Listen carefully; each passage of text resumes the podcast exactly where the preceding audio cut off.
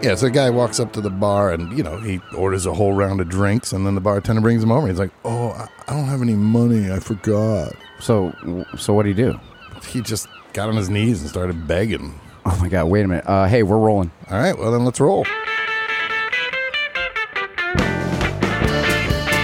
Well, I'm Rich. And I'm Mark. And we are two, guys, on Block Island. What shall we do with drunken sailor? What shall we do with drunken sailor? All right, well, I guess uh, I'm going to do the intro for this one. We got a we got a packed house today of talent. Yes, we do. And uh, our guest, I'm not going to go into detail on the intros because I'm going to have them do a little intro themselves. But uh, we got with us today the entertaining, the wonderful, the booze baggers, all of them. Thank you for listening. Have a good week. all right, so where do you want to start? Let's, if you guys don't mind, maybe go around the room, uh, give a quick 30, 60 second intro of who you are and uh, 15 and a half Yeah. seconds. Whatever you can muster. All right, so who wants to start? Start with the drummer. All right, go ahead. Get in that mic, Pete. Hello, I'm Peter Voskamp. Uh, I'm the drummer in the band.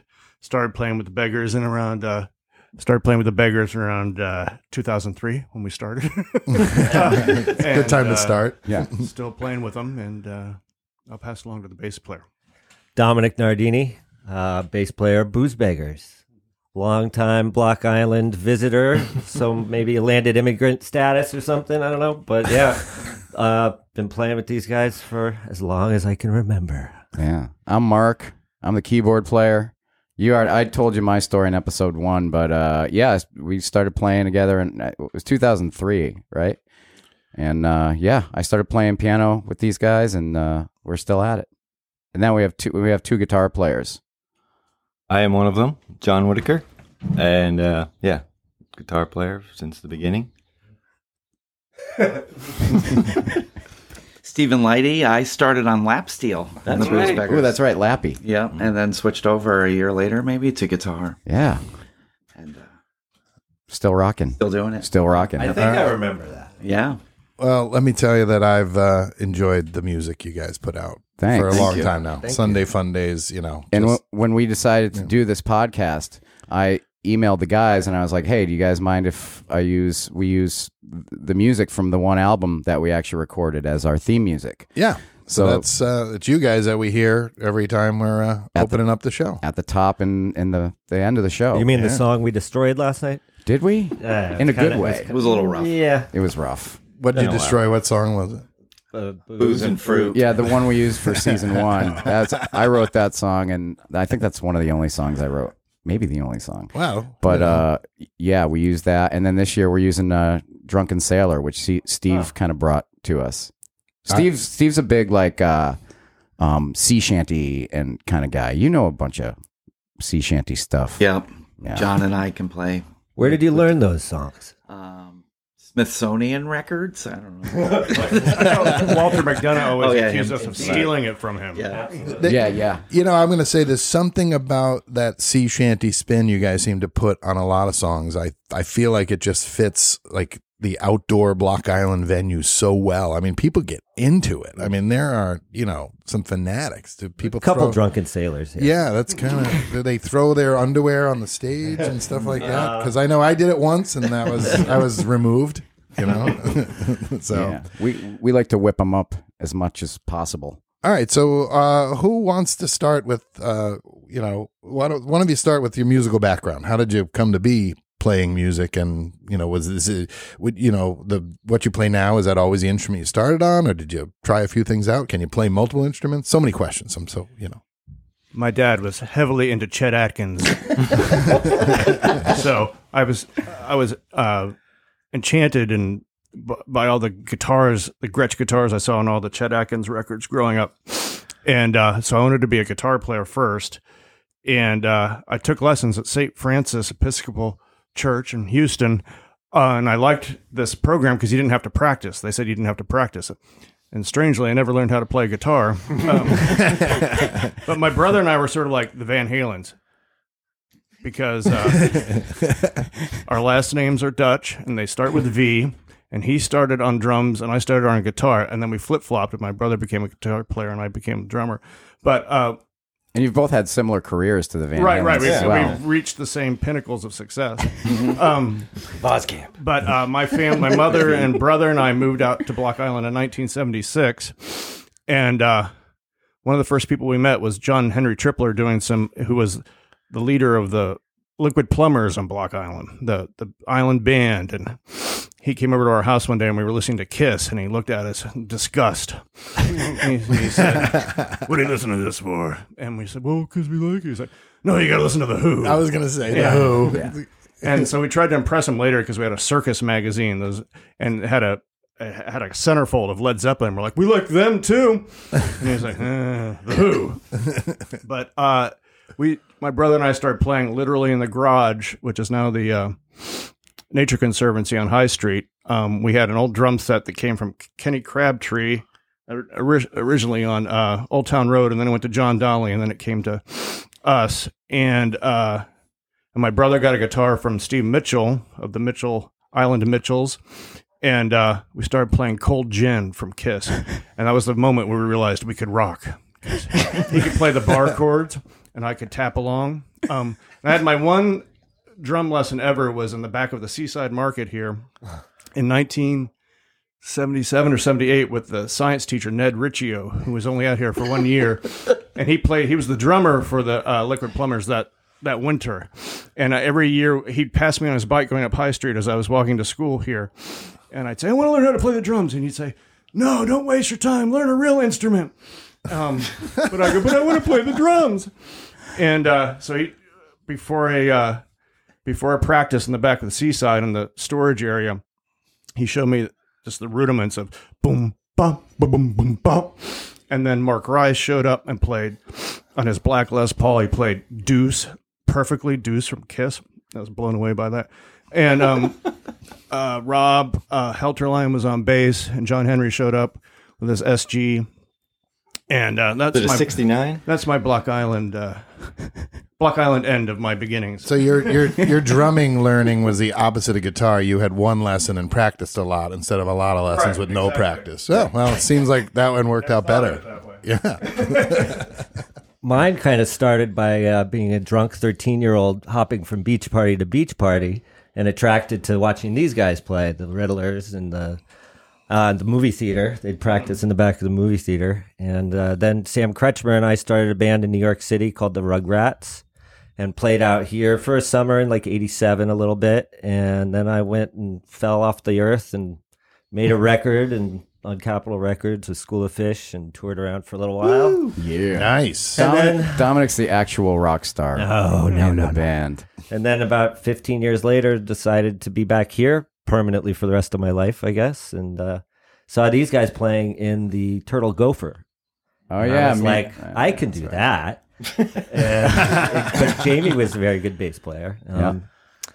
And just the next year, we started messing around on the porch, and the, the rest is history. Had you you hadn't like Oh wait, I got then I got to play with John Henry, and Right. him and I became really good friends, and start he started a band called the Block Island Sound because he was falling out of his marriage a little bit and looked like he could use some outlet, and we rocked that for a couple years. you had that- BMAC on the drums. BMAC on the drums and Chip Walker singing. that was a band. And that was I fun. remember when that band played here at Nick's and Chip like was doing his Jim Morrison thing and he like jumped off the second floor balcony onto the stage and like almost went right through the stage. Yeah, we got thrown out of a couple venues. Thanks, Brian. I remember you guys played Ballards though. That was pretty kind of nuts. that was cool. Yeah. yeah, it was different during the day. Love that. Did you you weren't like did you- Tops off. Y- yeah. Did you like stop? Weren't you like not playing bass for a while before you started, pl- or were you always playing? I forget. I I played I didn't play from after School of Fish until I started playing with you. That's guys. what I meant, So like yeah. 12, 14. Because I didn't 12 even years. know you played bass, and You then never know. Yeah. Yeah, Yeah, you wouldn't actually. I still ain't Oh, sure. yeah. But then you came along. I'm like, where the hell did this guy? And come now from? we do our Sunday thing Yeah. with the kids. Yep. They're not kids anymore though, are they? Well, compared to us, Yeah. Rob and And Kat. let's be clear about that Sunday thing with the kids. So you guys still, Dominic and Mark still play every Yeah. Sunday on the deck. What's that group band called? the Young Guns, with the Young Guns. Yeah. and nobody else here though is in the Young Guns, right? No. I'm too old. too old. Rotating drummers. Currently Richard Dart. yeah, Rich Dart, who went to high school with Steve Lighty. Steve actually introduced us to uh, Dart, who is our kind of our Drummer for the Monkees. drummer for the summer. Yeah, Do you think the average, and we're going to keep moving on in a minute, but I got to ask a quick question since you're on that topic. It, you know what? I, I noticed, you know, if one week you'd show up and somebody wouldn't be there and somebody filling in. You spoke, uh, I think, on our mini pod about filling in for this band and that band. Do you, um, is that common? Is that common among musicians? Do you think that's unique to Block Island because I mean, there's it- so many little bands and kids and people who want to play? You're just like, come on in and try it. I don't know. I think it depends on the band. Like for the Booze Beggars, we have we we do have a, Yes. we have had a couple of our drummers when because Pete's down in the D.C. area Right. now, so it's like kind of tough for him to get up here all the time. And and every now and then we'll have a gig, and you know Pete will try and make it, but maybe it doesn't work. So you know we were using uh, Von Boone, uh, Pete's old buddy from from Texas, and uh, Wild Bill played with us for a bit. But uh, generally speaking, I don't think like this band this band's anyway. just the booze. But we Beggars. do kind of have like an open door policy with like a rotating cast of characters who Yeah. show up from year to year and Like- get up with us. T Bird. T Bird. Oh, that's a constant. Andy Fur. Andy Fur will sit in and play guitar sometimes. Sounds like this The guy from The podcast. Voice. John Henry used to have an the time. open invitation anytime, but Yeah. yeah. Donnie but yeah, Demers. it's Donnie Demers back in the day. He hasn't played in a long time. no kid. but yeah. John Henry would, um, whenever the day after he'd sit in with us, he'd come up to me and he'd say, "People come up to me and they say." "Y- Your new band is great. I'd say, it's not my band. the greatest guitar player ever. Yeah, just ask him. Yeah. He'll, he- he'd tell you. All right. Who's uh, who's up next here? Tell us a Are we little bit. going this way? Yeah. I'll you go want to next. jump in? Yeah. Uh, so I, s- I got out here in 96. I was between keyboards at the time. Um, s- all I had was an accordion. So uh, that's all I had to play. And I was living up here above Nick's, and next door With my brother.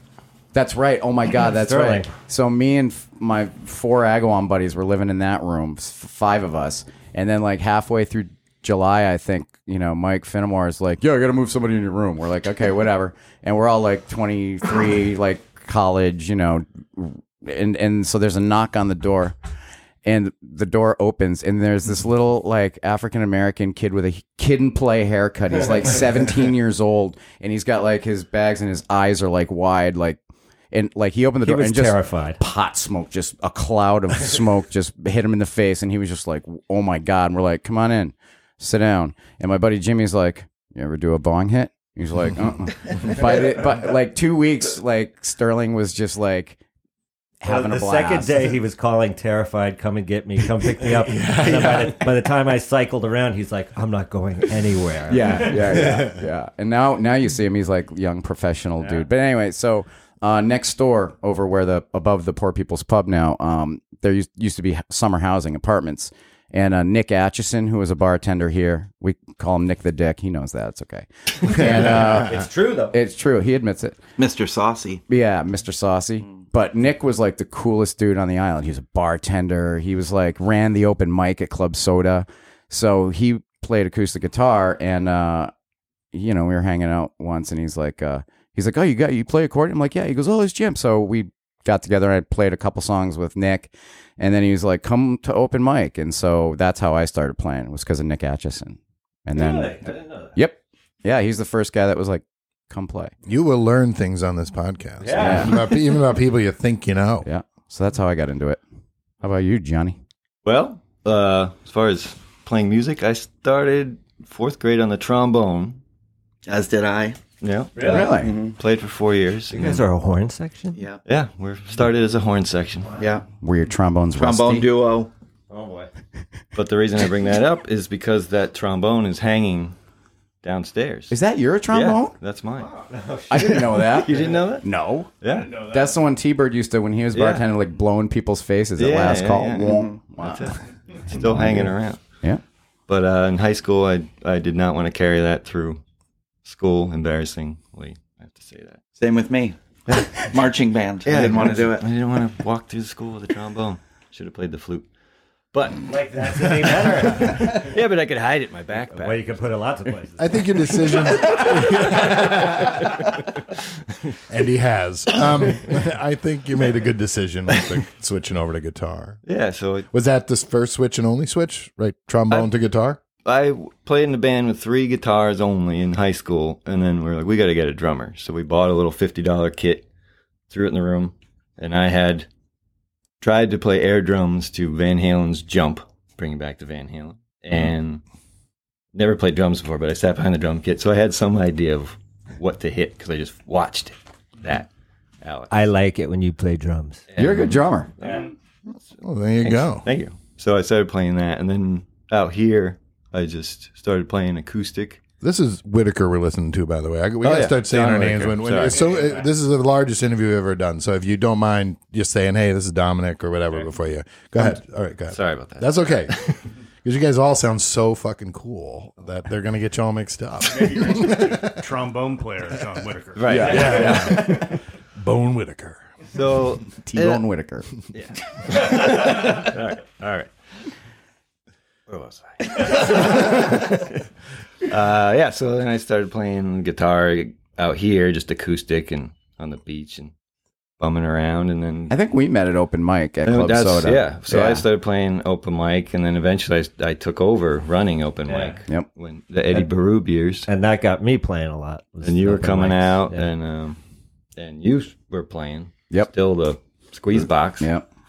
And then you left to go play with Rack. I was uh, what, 2002. I was on the road with Yeah. that band. Yeah. And you came back. Yeah. I remember this. You came back into Soda, and we were playing. And I forget. I think Jamie was up there. Yep. I was up there.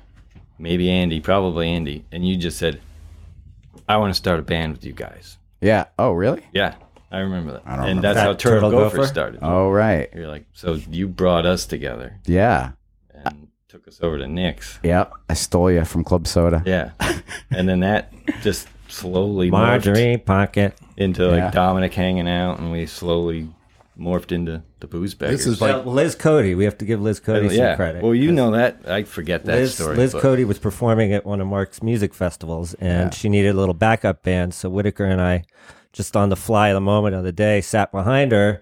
And she, somebody said, "What are you, Nate? What are you called? What are you called?" And she said, "I'm Liz Cody." And she turned around to me and Whitaker, and I'd been waiting for a drink, so I was like, "And the booze beggars." It was kind of like a jerky thing to say, so it's perfect.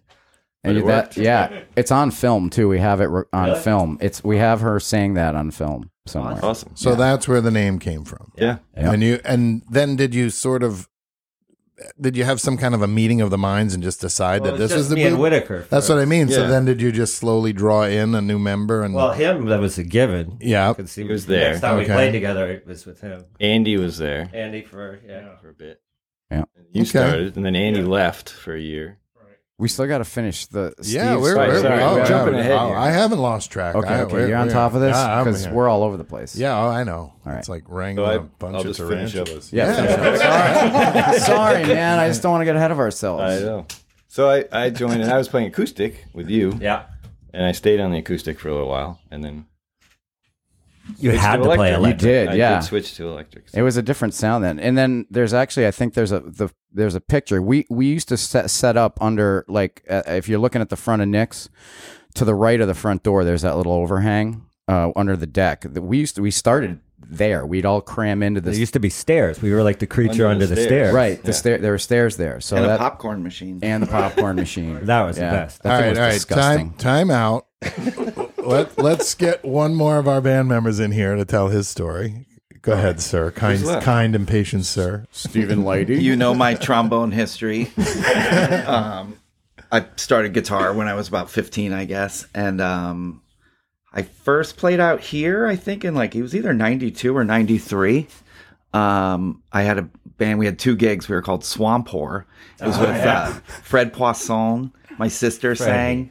was Pete Uh, McConnell in that band? Pete McConnell would just he never rehearsed. We were we rehearsed a lot for those two gigs, and uh, but Pete didn't, so he just he just sat in. I think we did it on a uh, whatever his band was. He would let us like play during the intermission. Was that at the Mohegan? No, it was here. It was at Nick's What did Fred play? harmonica. Yeah, he's good on harmonica. He's a better painter though, I assume. Yeah, yeah. But he is good. Um, and then uh, we just keep coming out. Um, Zena, when when she was running the place, she would hire us. We would come out and play and stay in this room when it was the band room. And then in uh, I don't know how we all. I was playing on the deck. Andy Andy was running Nick's one summer. That was the year I was so two, Yeah. So 2003, I came back. so Andy, I think, hired me to play the deck the year before, maybe whenever it was, and then we were just around, and that was it. I'm interested in your musical ins- influences, though, like the kind of Hawaiian cowboy thing. Is that from your parents or Uh, well, no, because my sister went to Hawaii a lot, so she would bring back like um, brother is CDs and stuff like that. So the Hawaiian stuff mostly came from Jen. John Cruise, Island Style. Yeah, well, we met those dudes. Um, Deb, you know, Hawaiian Deb. Um, we went and visited her, and she lived downstairs from the Cruz brothers, and they were like pretty famous in Hawaii. So we like hung out with them, and cruised? yeah, we cruised. It's one of the greatest songs, Island Style. Yeah. We do it. We got to do that tonight. We yeah. Yeah. All right, so I'm going to steer it back now. Try to pick up midway there. We heard a little bit about you know who met who, and uh, it started with you two being called the booze beggars. I forget which two of you. I'm losing track. It's you know Me and John Whitaker. Okay, great. Dominic and and then John. uh, you started to collaborate a little more, pick up other members, Mark, uh, d- and you just kind of decided let's start to form a band.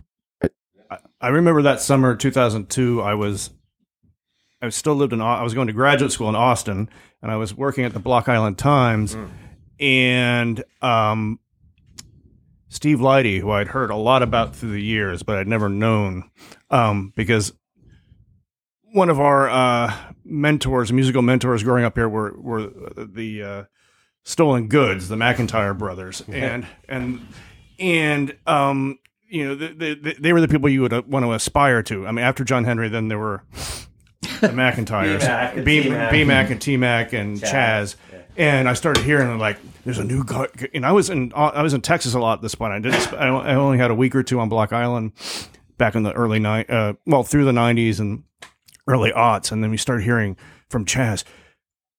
Have you heard lightning? and even John Henry is like, Have you heard this lightning guy? I'm like, No, I'm kind of afraid. but uh, Steve approached me the way I remember it. Here's here's my origin story. So my my memory is that Steve approached me one day like, Want to play sometime? And I was like, I don't know, maybe. Did you guys talk like that? Yeah. I don't remember somewhat- any of this. Yeah, and we and I played. I just kind of played on what there was lying around here. There's like a snare and a hi hat because I didn't have any gear with me. And then slowly, we started. It was a larger group first because there were three guitar players. I, I mean, you were playing slide, and then John was playing almost exclusively acoustic, and um, and Yeah, what the uh, hell? I'll have one. with very long hair, and and then Andy Furr was sort of the lead guitar player, and we kind of did that through 2000. Well, a little bit, maybe a little bit in 2002, and then it became more of a thing the following year, 2003, when I because I went away for the went back to Texas for the winter and came back out 2003, also at the BI Times again, and we started kind of becoming a little bit more of a group in 2003, and then I went away to Germany for a year and came back unexpectedly to become the editor of the Block Island Times. And then there was that, I think it was that fall or that winter, but we were kind of, we were scheduled to play at Club Soda and it coincided with a, a wedding that the, the band couldn't get out for the wedding or only bits and pieces of the band could get out for the wedding. And so Dominic somehow told them, We'll be your band, and um, so they they all kind of showed up at Club Soda. So Club Soda was packed on this on this blustery night, and we were still kind of we hadn't quite consolidated into the the beggars that we are here. And so up there on the stage is Steve on guitar or lap steel, John on guitar, John Henry on guitar, and Andy Furr on guitar. and we all realized it was just too much. And A lot of somebody had- guitar. somebody Yeah, had that's a to. lot of so guitar. This Lot of was the guitar. big shakeout that left us with, with with what we're with here now. And who had the who was assigned it or who took it upon himself? But John Whitaker. He's like, I'll go tell them. so John had to tell Andy Furr and John Henry, you know, two big names in the guitar world out here on Black Island, that they had to get off the stage. They were you just told them they were too good for you. Yeah, yeah. you you guys are just way too good Right, to you're- play with you're us. making us all yeah. look bad. Yeah. And, um, All that very big sounds. Yeah, they were. Yeah. And um, that's kind of where the big shakeout happened. And um, I remember at the first break after that, um, John Henry took me aside and he goes, I'm a big boy. I'm a big boy. can take it. You guys want me to play? I won't play. I'm like, well, it's it wasn't up to me. but I remember the, a moment. If I, if I may get serious for one moment, there was the saxophone player from the from the wedding band sat in with us on a Steely Dan tune, and I was like, wow, this sounds really good. We're kind of good sometimes. Clear, my clearly, he didn't mind carrying the saxophone to band practice in high school. I Yeah, guess. you know? obviously. It worked for him. He- it worked for him. Yeah. I just want to mention out. before I forget that uh, my whole goal in joining this band and being in this band was ultimately to play with you, Peter. Because uh, I'd grown up watching them play so much on the beach and admired him and his brothers, Vaughn and uh, Johnny. My first summer out here working at Nick's, I was a bouncer. on Peg the- leg assist. Yep, Peg leg assist. Uh, you guys did like every other Thursday, I think, right? Yeah, we did. In 1992, we had a kind of a residency here, and then again in 1996, we had a residency here. Yeah. Um, we originally there's a great photograph of Chunks. That was the name of the band, C H U N X, and we got to play with whatever version of the uh, whatever version of Plumbers was happening then. Here they let us play four or five songs, but it was Andy Nassif from the Empire Theater, Sam Kretschmer on bass, my brother John on guitar, and me on drums. And uh, um, so I originally thought of of the of the Kretschmer Nardini duo. I always thought of Sam as a musical person, but then Dominic emerged and became a very good bass player. Um, but Thank you. yeah, Yeah, um, you know. But uh, the other Because thing I of us. But I initially remember Dominic uh, taking his bike and running it into the wall of the Empire over and over again. I was like, "Who is this kid?" Uh, that was that was when Cherry Coke came out, and I was running into the Cherry Coke machine. That explains it. I commented. Don't even go there. I, I've said this before, although I don't think the interview is played yet. But I remember being a teenager and just being like jealous. Like you guys were just the coolest things I'd ever seen in my life. You know, chilling in front of a movie theater on Block Island, playing music, and I brought up the Spa Boys and that the time they did the fire drill, and it just I was like, dang, this is like what have I been doing wrong? I should have had a trombone. Rehearsing in a movie theater. It doesn't get much better than No, that. it was amazing. And I brought up Andy. I remember him running the theater, and yeah, uh, yeah that was a really good years. And we Man. got ticketed. Paul, you know, um, Paul Riker would come in, the chief of police at the time. It's like, boys, I've been telling you to keep it low, but now's the time you get a ticket. And I remember Andy sitting at the at the whatever the court is out here, like, "Whew, I'm sorry, we'll keep it low from now on. Ooh, sorry about that.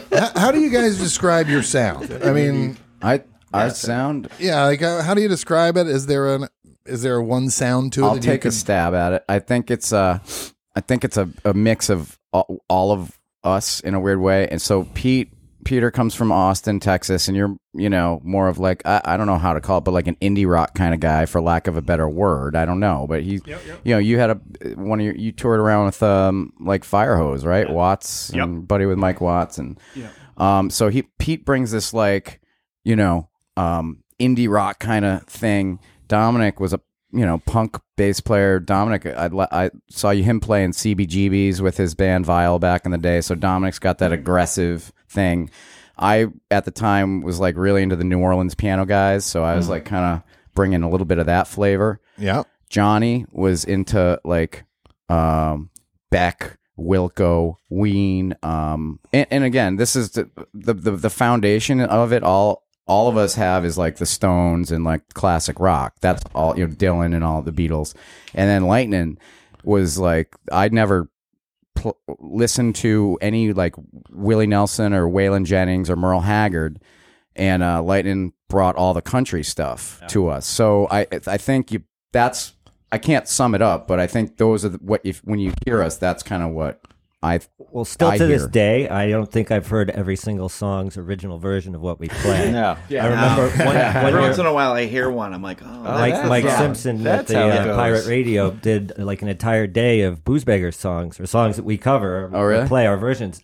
And half of them I was like, that sucks. yeah I know ours our version's way better. Uh, Island style to go back to that that when I heard the actual version of Island style, I'm like wow, it's really good. it That is one good, good. but it's, and you do put a twist. I'm not gonna lie. I've been I've been 30 seconds, 40 seconds into a song when I'm finally like, oh, I do know this song, you know. But you you give it such a personal touch that you know it's like. Uh, Sometimes really- Hmm. due to being inebriated, but Yeah. Well, you know, great things happen when you're blacked out. That's- We think. I I don't know. We were just talking about some of those things before the interview started, actually. and whether we should venture into that realm. yeah. Well, we, we shouldn't. But actually, maybe now's a good time to take a break um, and hear from our sponsors. All right, let's do it, boys. We'll be right back. This has been great so far. We'll be back in a minute. All right, here's a great activity you don't want to miss on your next visit to Block Island. Exploring the Great Salt Pond in a kayak from Fort Island Kayaks. The Great Salt Pond is one of Block Island's true gems and I would say one of the most beautiful harbors in all of New England. Now, I know I said kayak, but Fort Island Kayaks has stand-up paddleboards, Hobie pedal boards, as well as kayaks in all different sizes. I'm pretty sure they've even added the triple seater and a peekaboo glass bottom kayak. You can rent by the hour, half day, full day, or even an entire week. Explore the hidden coves of the pristine inner ponds. Find your own little spot to take a dip or soak up some sun. There's spectacular scenery around every bend, and you will get some views of the island that you really can't see any other way. Whether you're flying solo or with the whole family, make sure this is one on your to do list. Oh, yeah, here's a tip. If your group is six or more, you definitely want to reserve in advance. Fort Island Kayaks is operated by our friends over at Block Island Fishworks and is located right next door. For rates, availability, and reservations, visit their website at bifishworks.com or give them a call at 401 466 5392. So, Mark, I wonder if that glass bottom kayak you could find maybe Captain Kidd's treasure or something. Ooh, that's exciting, right? You could uh, turn your afternoon into a treasure hunt. Yeah, that'd be fun. Yeah. Those pedal boards look really cool too. A bicycle on the water. What will they think of next? Ugh, modern science. Captain Nick's Rock and Roll Bar is Block Island's premier night spot and live music venue, bringing only the best in summertime entertainment since 1976. Monday nights are still groovy, so dress in your 70s best for disco night. Then get ready to sing along on Tuesdays and Wednesdays with Neil Haven's Dueling Pianos. Friday and Saturday nights, Captain Nick's features the best cover party and tribute bands in New England. And don't miss the legendary Captain Nick's Sunday Fun Day with the Young Guns from 5:30 to 8:30 p.m. on the deck. Captain Nick's is proud to feature its new food menu 7 days a week from 4:30 to close, which means late night grub until 12:30 a.m. 7 days a week. Lunch is served Thursday through Sunday at noon. And if you're looking for the island's best mudslide, Nick's is also the spot for afternoon fun when you come off the beach with great acoustic entertainment outside on the deck. Captain Nick's Rock and Roll Bar, 34 Ocean Avenue, right across from the Block Island Grocery. Visit captainnicksbi.com for all information. Hey, Mark, who are you most excited to see this summer at Captain Nick's? I always love the Blushing Brides, the Rolling Stones tribute band. you almost feel like you're looking at the real Mick Jagger. Winfields offers a sophisticated and flavorful menu influenced by French, Italian, and new American and Asian cuisines, all brought to you by the masterful hand of executive chef Burke Marier. All of Burke's creations and menu items can be summed up with two words simply elegant. Winfield's menu is meticulously constructed and features farm raised beef and poultry alongside fresh local vegetables, all perfectly prepared with tasteful creativity. Small plates and salads are part of Winfield's fusion menu featuring seafood, beef, lamb, and vegetarian items. Pair all of it with affordable by the glass wine offerings from Winfield's curated wine list and enjoy top notch service courtesy of Winfield's knowledgeable and friendly wait staff. The dining room at Winfield's is intimate yet comfortably elegant, which means it's perfect for a casual night out or a special family event.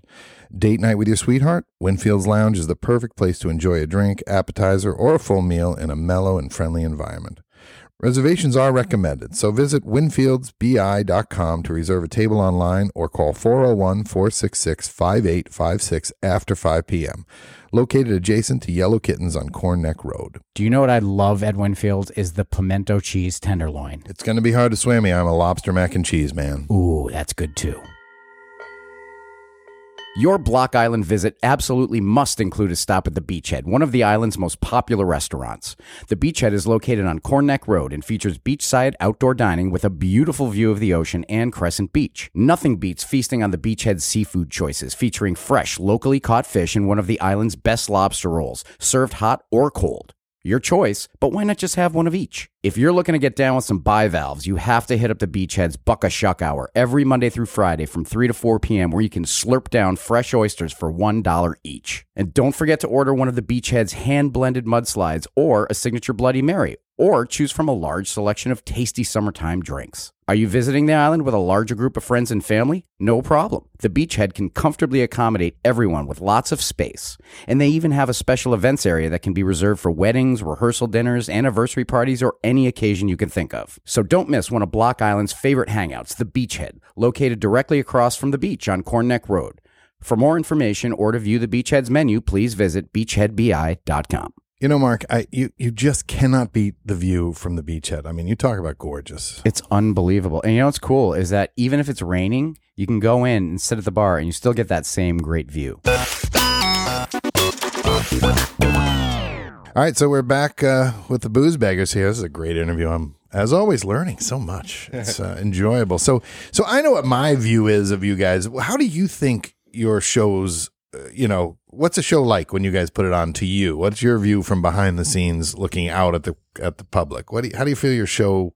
I mean, what do you think you're bringing to them? It's the stumper of a A question. good time. Yeah, good times. Definitely for a sure. good time. Yeah. Some antics, a lot of antics, really.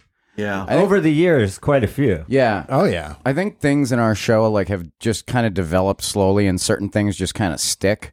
You know, like um, I don't know, like we do that a cover of that song "Jet Airliner," which is uh, by uh, Paul Pena, right? He wrote it, and uh, Paul Pena was uh, there's a documentary called Genghis Blues, and it's he's uh, does uh, Tuvan throat singing.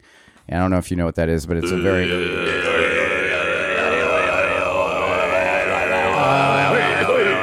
Okay, I, I got it. I got it. I got it. so Th- should we do that one more time? Yeah.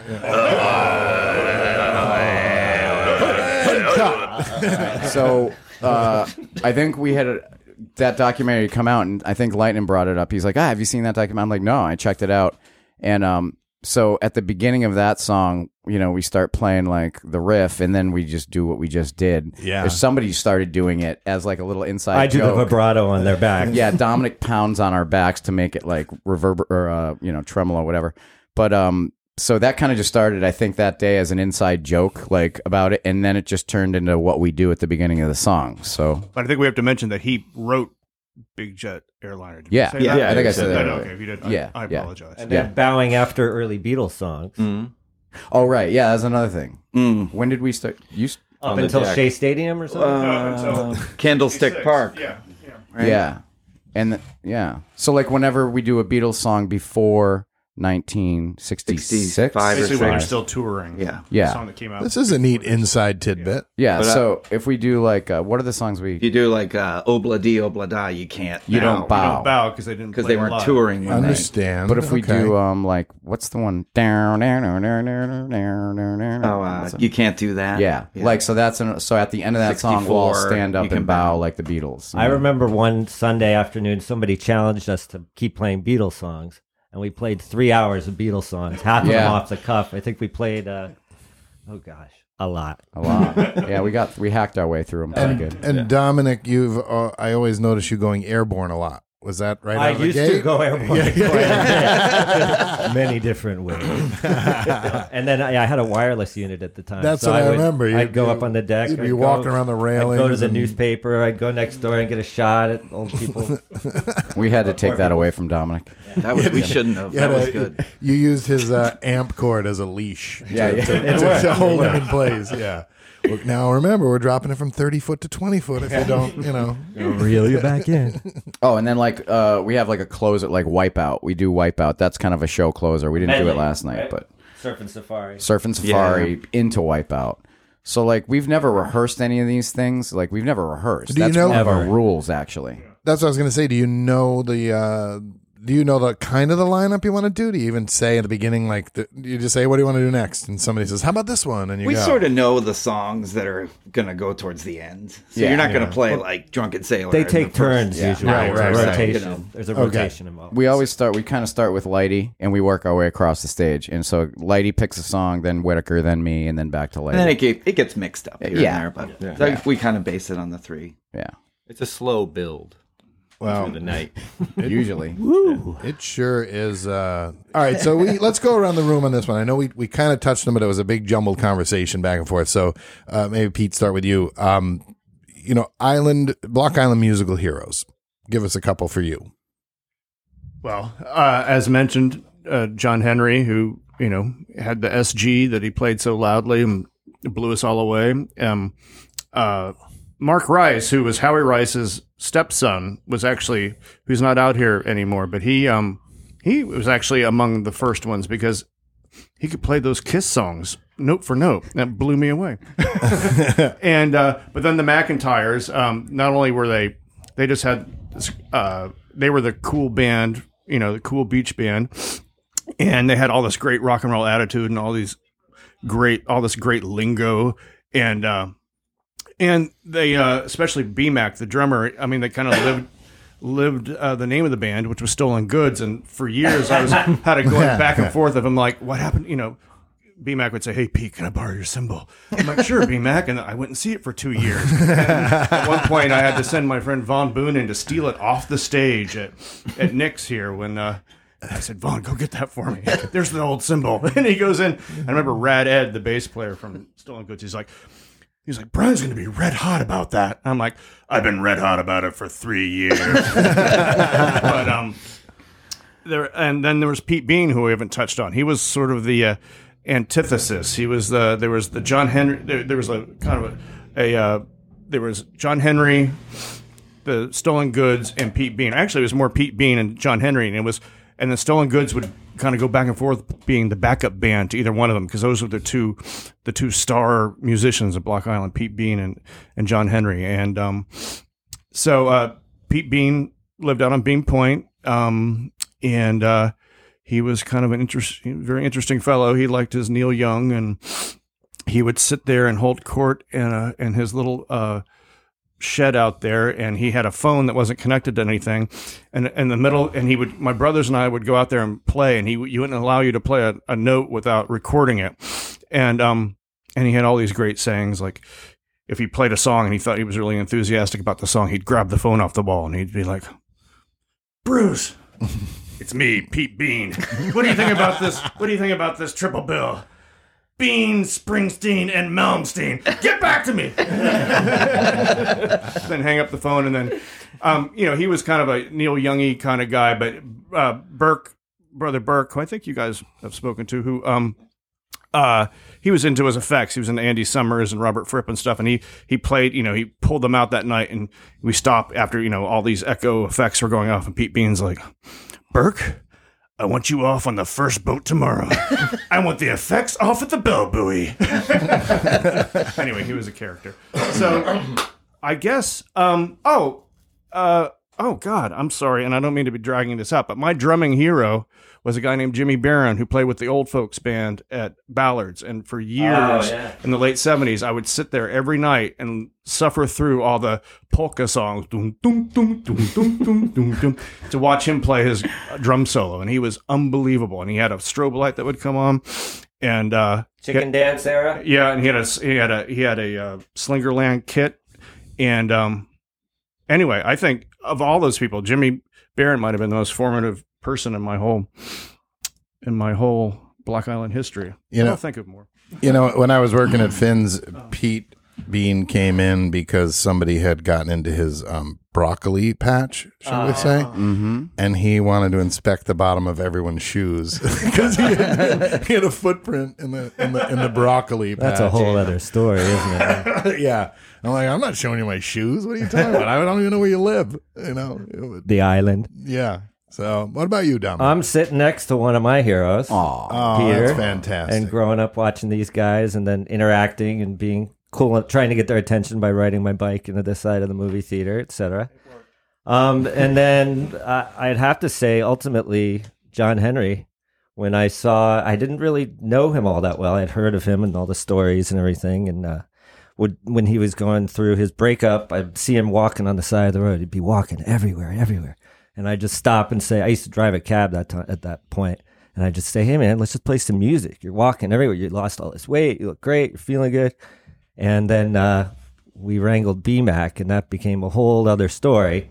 trying to keep BMAC in line and not get thrown out of every place we played was uh, That's a challenge. or rest in peace, both of them. And then you named your firstborn child. Oh, yeah. after John Tripler, Henry. yeah. Uh, Han- Hank was having his first little bout with some sort of, I don't know, he was sick of some sort. I, and I couldn't get in touch with him, and we couldn't come up with a name for the baby. And Marmar said, "Well, let's just name him Tripler." and that's when I realized that uh, I would probably. I, it was sad, but uh, that I'd lose a friend at Yeah. that point. Yeah, He was You the know, man, though. Well, when you realize you're finally close to somebody and that they're probably gonna be the first to pass away. yeah. He's a, he was a tough one to lose for Yeah, a lot of us. Great, great guy.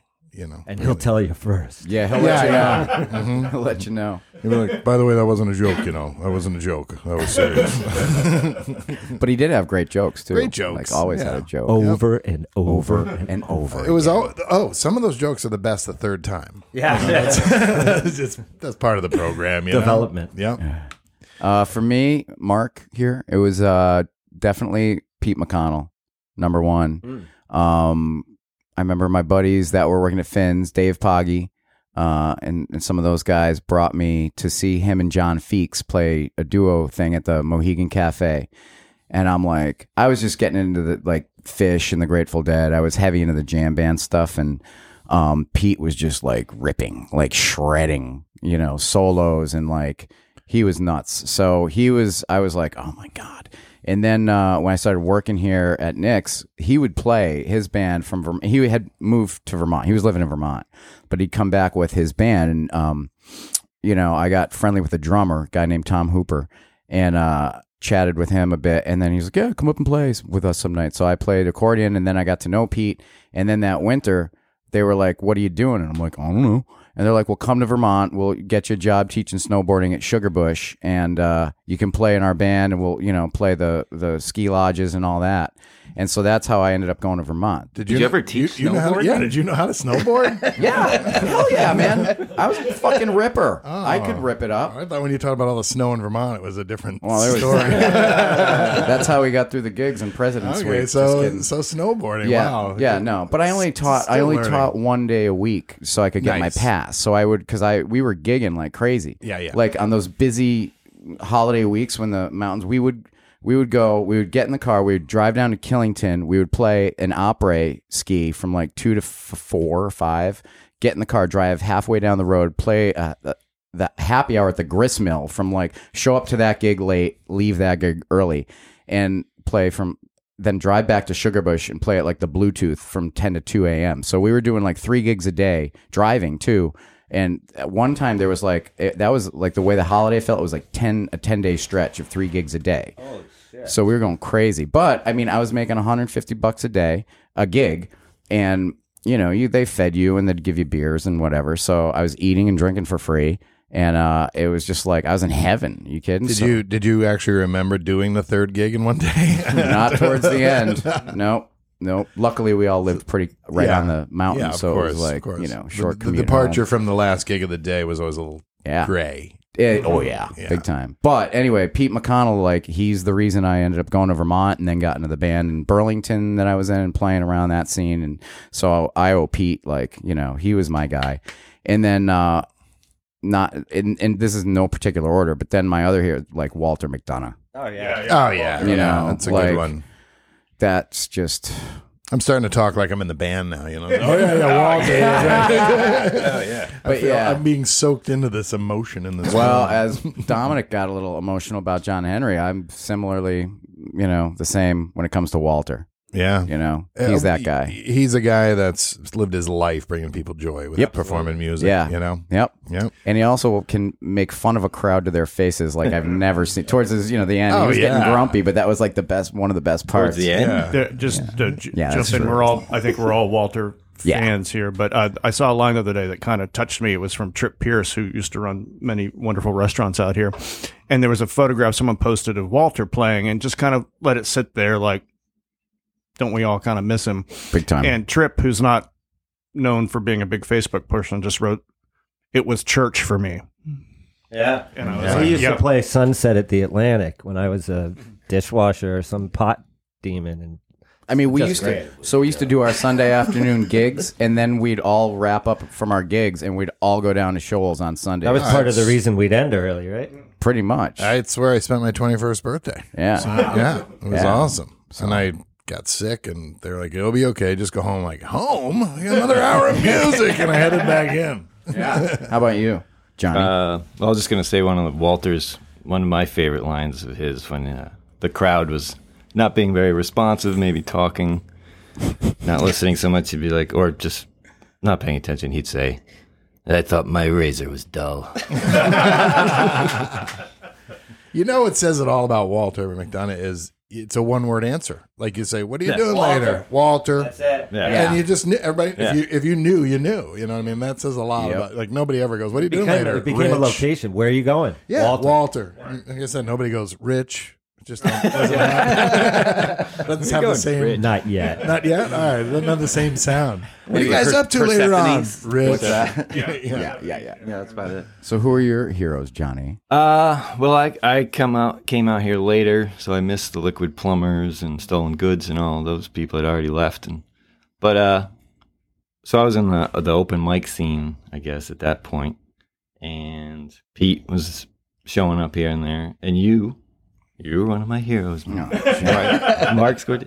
Well, you would come in and, and Until you figured out how much of a dick I am. right, then I can attest to that. but we uh yeah, watching you would do like twenty minute fire in the mountains to Oh, God. close open mics on your accordion.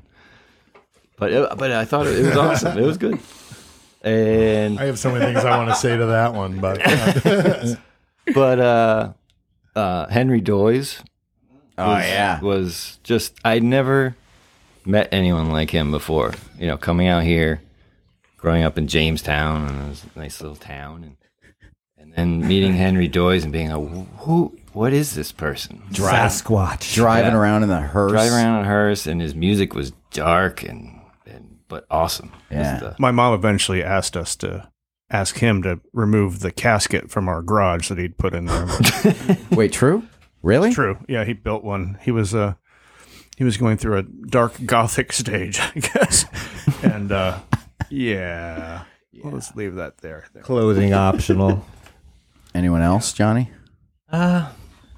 I mean, just the ones that have been Yeah. mentioned, John Henry, and getting to play with him was awesome, and and uh, Walter, of course. Yep. How about you, Lightning? this should be easy since you're the last one. Yeah. Like, how, how do I come up with something? Um, I, s- I started getting playing with the uh, Chaz McIntyre when my sister was dating him in the 90s and that was like a real eye opener because we would have like uh, or he he had the van and we he would set up the generator. We actually played in the North North Point parking lot at like two in the morning. Just set up. It was like a Tuesday night. No one complained. Like we probably jammed till four or five in the morning in the parking lot with a generator, and it was just like That's insane. So those guys really opened up my eyes to some things. Um, um, but yeah, they were uh, th- those were some wild gigs, and then just you know like uh, the after hours with Tommy Mahoney, like pretending to be able to play the guitar, but it would sound great, you know. Yeah. So and just the whole like the improvisation of because you know that's us basically. We don't really plan anything or practice, so just hanging with those dudes and just winging it was uh, Yeah. great. Oh, and Rocket. Oh, Rocket. Rocket. Yep. Rocket. oh, I was playing with him out in the steps of uh, the Star Department Store area, and and he, we were just I don't know what we were playing, and he was jamming along on his mandolin. And he just looked at me, and he just was like, "Take your gloves off." I didn't know what it meant at first.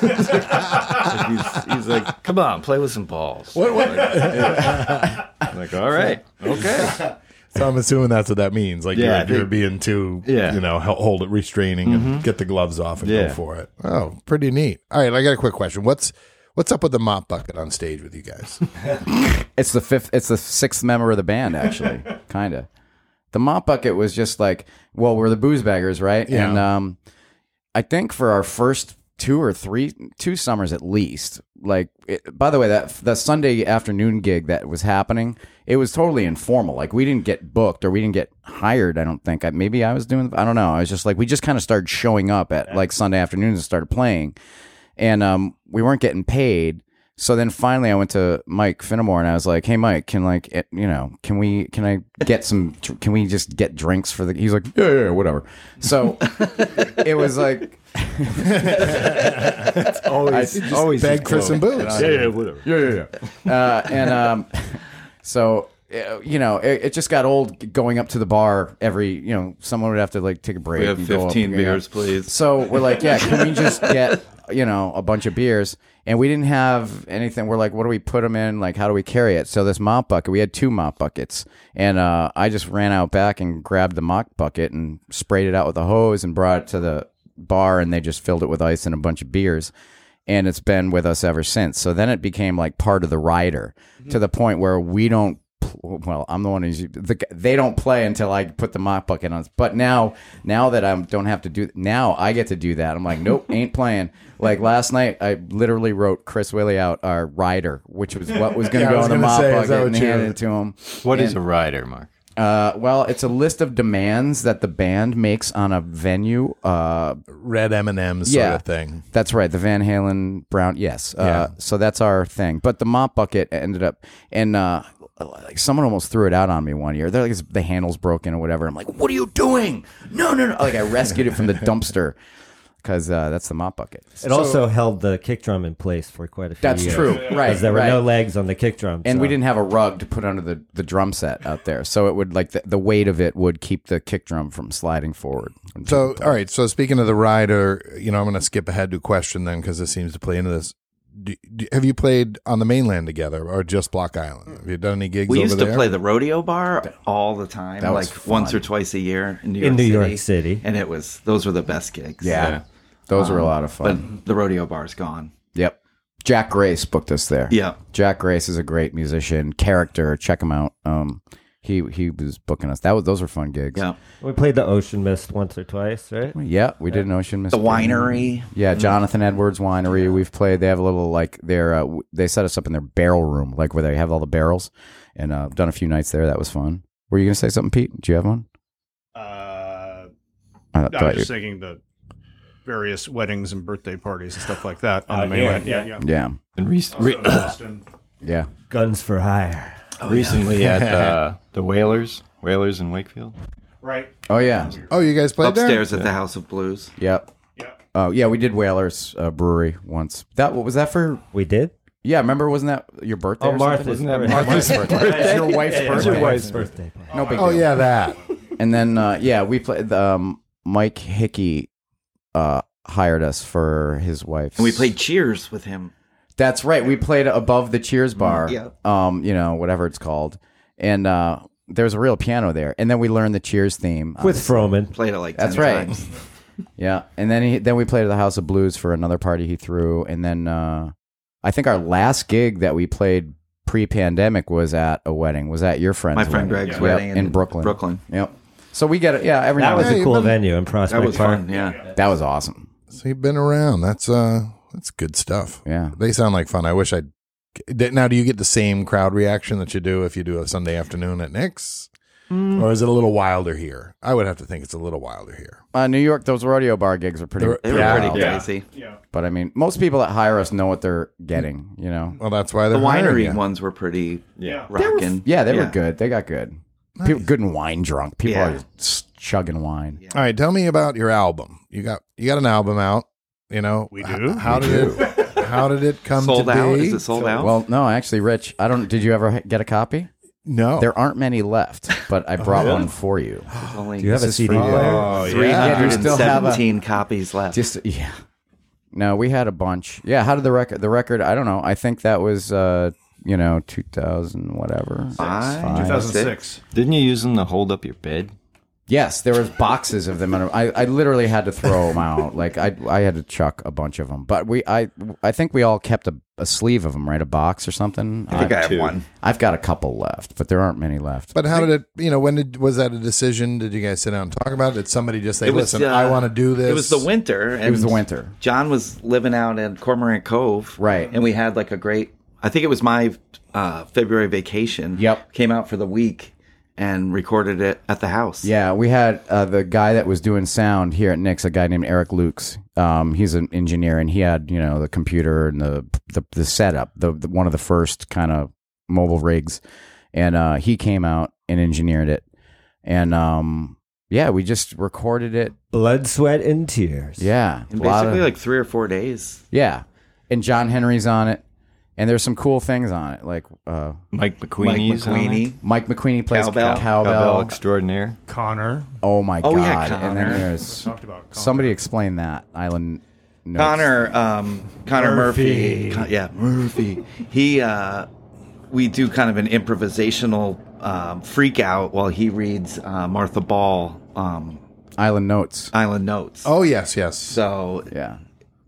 It was. like we put him on. He, we must have done that before, well, right? it started in our gigs. Like I Yeah. don't know whose idea. or- I've seen it in again, the gigs. Yeah, you know Yeah, what I yeah, mean. yeah. So that's another one of those things that just kind of happened. Yep. And like Connor came up and Even when he wasn't allowed in the bar, he would do it He over would do the it from wall. that- that's right. he would hand the, mi- Steve would hand the microphone to him over the fence, and he Yep. would do it from over the fence. So technically, he wasn't. You know, He wasn't in the bar. he was still on probation, but he was able Yeah, to unfortunately, to but- achieve the. Uh, I, I remember one of the nights, one of the Sundays where uh, BMAC had been like clamoring to sit in. He was like begging everyone to. So we finally let him sit in. And the song you guys decided to play is the Martha Balls. and Oh, he does that no wasn't on cowboys. He's purpose. like, He's like, huh? And it was like, thanks, BMAC, for sitting in. I remember half the reason BMAC would clamor to get in is so he could go to the bar and just say, "Hey, I'm in the band." Put it on their tab. I mean, truly the definition of a booze beggar. You Oh, have to right. Say though, he was really, you know, living it. Yeah. But so that so that made the album, and, th- and there's three sections I think that weave, and so it kind of weaves in and out of the. It, it happens three times in that album, and uh, I think we all brought a. F- Steve's the main uh, in terms of original songs. We do play some originals. Steve's the main contributor. Um, I've written one or two, but and then John wrote one on the album. Yeah, but it's a good song. I like it. Broken It's a- bird. it's a great song. You're gonna love it someday when you actually get to hear it. Yeah, yeah. debut it. So yeah, we all just brought, and then like drunken sailors on there, and that's obviously like no, it's a old Yep, yep. traditional, and uh, See, ditty. yeah, and uh, Sloop John B's on there. Oh, we got to play that tonight. Yeah, So you know, so you got some writers. Everybody plays great, plays well together. Does any of you consider the other a ba- the band leader? Is there a leader to the band, or pretty much equal? Dominic. Dominic. Dom- Dominic. is definitely. Dominic just flipped us off. You can't Yeah. see this. on a I'm not gonna podcast. lie, I didn't expect that answer. That's pretty good. That's uh, I love being surprised. Everybody has their different, uh, you know, like I've been known to get us a couple wedding gigs just by socially listening and butting in at the right time and saying, hey, I've got a band. Mark's has scheduled us all over the place. Yeah, I mean, I'm just de facto because I was booking Knicks. It was just kind of like you know, but I mean, as far in terms of like a band leader, like someone being like, "Oh, you know, on the stage. No. yeah, no, there's no. I've been known to get the evil eye from Squartino. He made me a better bass player in the first Well- couple of years. It was tough love, but you know, I I had to learn. No, I had to learn too because I was coming from. So I had just gotten off the road with the band that was a quote unquote serious band. You know, we were touring and playing festivals, and we had a manager, and we were doing all this shit. And uh, I was taking it very seriously, and I'm an artist, and, blah, blah, blah, and I'm not gonna, you know, and uh, but and then I got off of that, and it was a drag, and then I got back here, and I started playing with these guys, and it was just like, oh, it doesn't have to it's it can be just fun just relax and i was wound up tighter than a drum for like years and these guys were the ones that were just like and they weren't like it's these guys they don't pull you aside and have a nice chat with you it's like on the gig they're just like you're act- i'm acting like a jerk and they're just like you know? And uh, so I finally realized it's like, well, if I want to keep playing with this band, I got to stop acting like a dickhead. and that didn't really stop me necessarily for a while. No, But, but uh, you're you know. you're better. And like right? last night, I had a flare up. I was hoping we were going to talk about that. Oh, yeah. Yeah, This might be, now that we have a therapist here with us, maybe this is time to talk about it. nothing, Tell me about your mother, Mark. Dominic. well, it's the same as yours. No, me and Dom, you know, we were Italian. You have to understand. There's two, you know, the, we're, we got two spicy Italians in the group, and sometimes we just yell at each other and shit. Well, It had been a while. It had been a while, and I was drunk last Years. night. And I was pretty hammered. but here's the point. here you are this morning sitting together again. That's You it. know, that's a Yeah, good way yeah. to be. How often do you guys get to play together these days? Not enough. Four or five gigs a year, probably. Yeah. That's pretty good. Yeah. We try and do like Memorial Day weekend here to Yeah. kick things off. We had to shift it this year, but it's, you know, uh, and then we Labor tr- Day. Labor Day, we try and get together and do the deck just for old time, you know, to keep that one thing. And then Usually there's a wedding or weddings. something. Yeah. Used to be Music Fest. Yeah. Yeah, music fest we would do on the reg.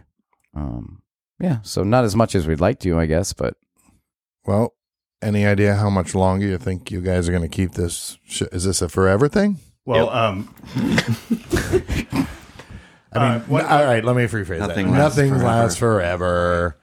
But despite one of you croaking, um, other than that, We're do gonna you keep think- going. one, one of the You keep other going. signature aspects of the beggars we've already mentioned one which is we've never practiced and the other one is uh, we don't take breaks so we'll play three Oh, right. hours plus without taking a break and uh, you know that's gotten a little harder as we age and at one point uh, it was brought up when when can we start taking breaks and dominic turned to me and goes how old are you and i'm like i'm like i'm 56 in four years we can take a break I'm only listening, and sometimes I wish I could take a break. yeah, Catheters in hand. yeah, yeah, yeah. That's that's what good. Not bad. that's a good idea, We should actually. get like the astronaut diapers. Just um, you can grab a couple out of my truck when you're, when you're leaving, right in the We, back. we can start taking breaks, by the way, fellas. There's no, you know, In case Well, I- we, There's nothing I mean, we saying just we leave can't. when we feel like. So Yeah. it's it's you can take a break. It's just we don't all do it at the same time. You know, That's right. a We good take point. individual breaks. Well, yeah. I was gonna, now that you mention that, I think of that. Like all of a sudden, I'll look up and one of you is gone. I mean, is there Dominic certain? will jump out and I'll play bait. I'll play bass. I This think is going to be such a dorky question, but like, are there certain songs that are better for, you know, if Mark here really has to poop?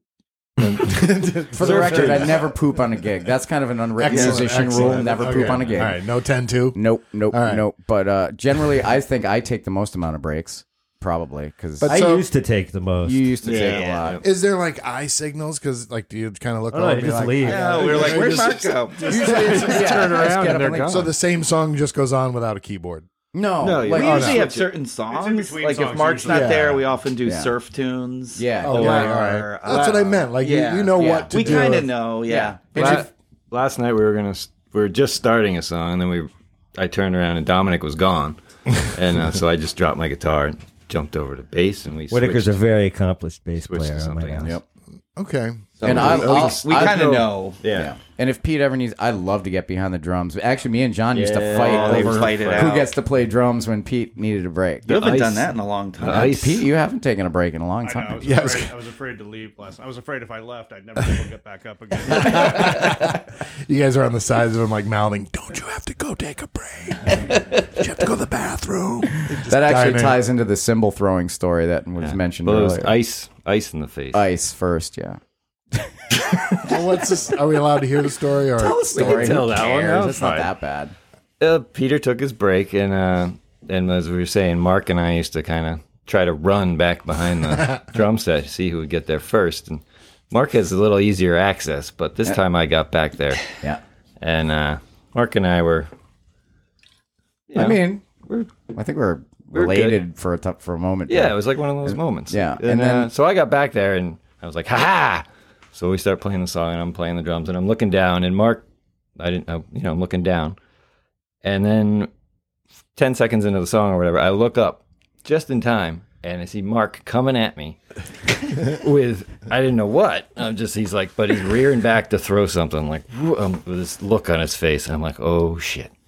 And then it's just like, ice. He just chucks a, a cup of ice. at my- it's like, just that was just one of those things. and then so. Ju- And what can I do? I'm playing drums. I can't just like attack, retaliate. No, you wait till the song I'm was over. stuck. You took a cymbal off of the cymbal stand and like a frisbee whipped it at my head. no. yeah, maybe. Maybe oh man. Well, nobody got hurt. nobody. Got Too No. too bad. Emotionally scarred. Yeah. Well, we all have semi-thick skin after being in this band.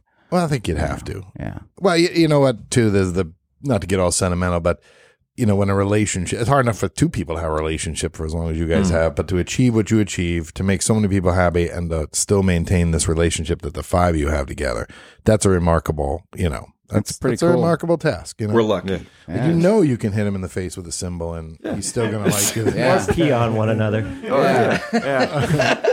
We're not telling that. story. that story. No. No, but if you were there, you would have seen it. No, I'm just kidding. That did not happen on stage. Yeah, No. Not, not on stage. No, no. In the, Yeah, these guys are like, I don't know, like I love the band, the band.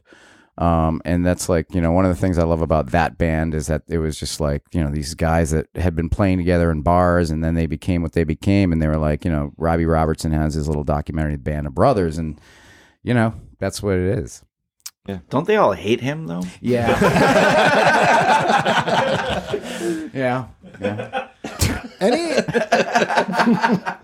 anybody have like a an attainable dream of a place to play, like or to to, to do something? Anybody? Uh, The in Narragansett. your- Oh yeah, you were talking about The that. And- Narragansett and- Jamestown. Yeah. Yeah. Oh, in, Yeah. in James. That's where I would stand outside the window in high school and look in and watch the bands play on this Friday and Saturday night and just be like, I, I want to do that. Oh, have you ever asked them? Nope.